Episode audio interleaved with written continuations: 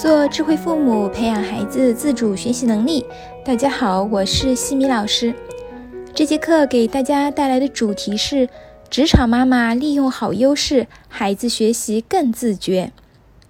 在上节课中，我们探讨了职场妈妈如何平衡事业与家庭的话题。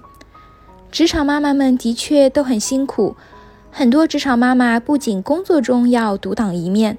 家里还要扛起陪读育儿的重任，很多时候白天工作忙碌了一天，拖着疲惫的身体回到家，还要面对一个调皮捣蛋、作业拖拉的熊孩子，简直到了崩溃的边缘。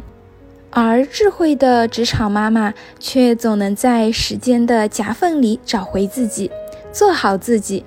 他们还能够比职场妈妈带出学习更加独立自主、品格更加优秀的孩子。下班到家，孩子已经完成了作业，周末也能够和闺蜜逛街聚会，因为他们懂得选择的取舍，懂得利用好优势。我们来看看职场妈妈有哪些优势。首先，职场妈妈的孩子更加容易独立。由于职场妈妈陪伴孩子的时间有限，孩子不会一直受到妈妈的监督，所以可以有意识地培养孩子的独立性。无论是生活上还是学习上，都可以很好的保障孩子独立能力的形成。这里需要强调一下的是，我们绝对不是对孩子放手不管，不能以工作忙为理由而放纵孩子。我一直告诉女儿，越自律越自由。我现在极少去督促女儿学习，她能做到独立的、高效的学习，这是因为我之前花了很多精力去培养她的学习习惯。指导他如何专注的学习，如何安排自己的学习计划，如何制定学习目标，并且结合美颜录、星星表等方式，让他慢慢获得学习的兴趣和方法，体会到拥有自主时间的快乐，然后我才逐步放手的。我会在上学路上就问问他一天想怎么安排。如果我下班到家看到他已经在自觉地完成了作业，一定会及时的鼓励和奖赏。并询问他明天是否还想拥有更多的自主时间。这个学习习惯培养的过程经历了有近半年的时间，中间也是有反复的，这是非常正常的。所以我也想告诉职场妈妈们，前期一定是需要付出很多的耐心的，这份坚持与耐心是值得的。由于职业的原因，孩子无法事事都依赖妈妈，所以就可以利用这个优势。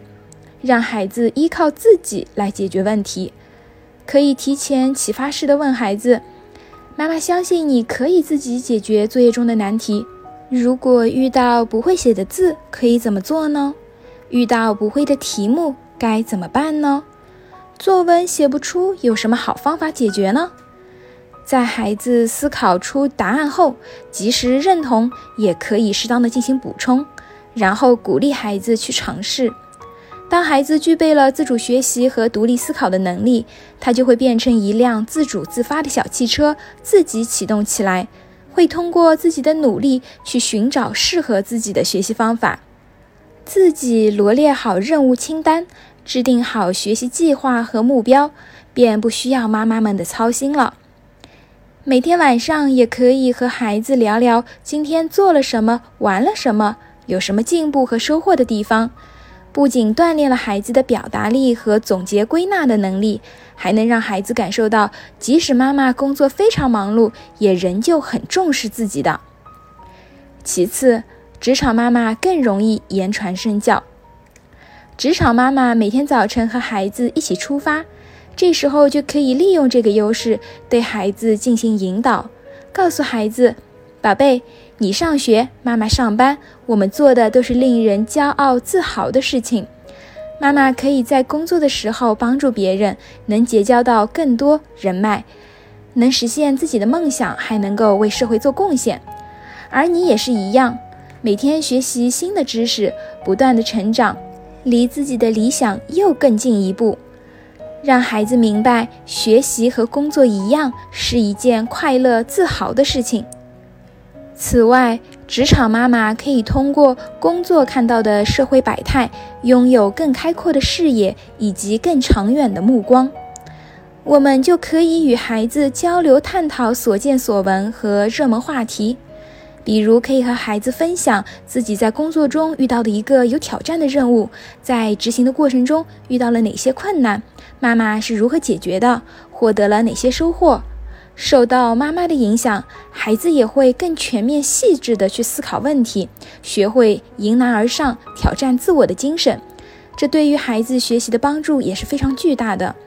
同时，我们还可以适当的示弱，高品质的陪伴孩子。比如做饭的时候，可以邀请孩子一起参与进来，这样孩子会感觉特别好，也让陪伴变得更加有意义。我们可以说：“宝贝，妈妈今天跑了三个客户，工作了一天，特别累，能不能帮妈妈倒杯水？晚上你想吃什么？帮妈妈一起来完成好吗？还有一些家务，也和妈妈一起来完成，如何？”孩子往往会特别乐意帮忙，也会懂得体谅妈妈的不容易。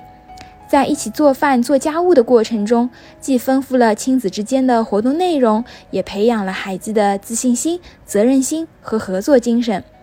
在做家务的过程中，锻炼了孩子的规划梳理能力。比如，让孩子去整理、收拾房间，孩子就要清楚自己想要的书放在哪个位置，要玩的玩具在哪里。会有条理、有思路，日后处理学习或者工作上面的问题，都会更加有自己的想法，分得清楚轻重缓急，这样一来效率也就更高。除此之外，职场妈妈在办公室休息的时间里，还可以和同事一起面对面的探讨各种育儿难题，借鉴其他妈妈现成的育儿经验。在职场，我们拥有许多育儿的优势，多利用优势，保持乐观向上的精神，并且把这种正能量传递给孩子，就是最好的陪伴。在下一期的课程中呢，我将会和大家分享该不该超前教育。感谢各位的收听。如果你喜欢西米老师的课程，欢迎在评论区给到反馈意见，也欢迎大家关注我们的公众号“西米课堂”，留言告诉我你们感兴趣的话题或者疑问。感谢各位收听，我们下次见。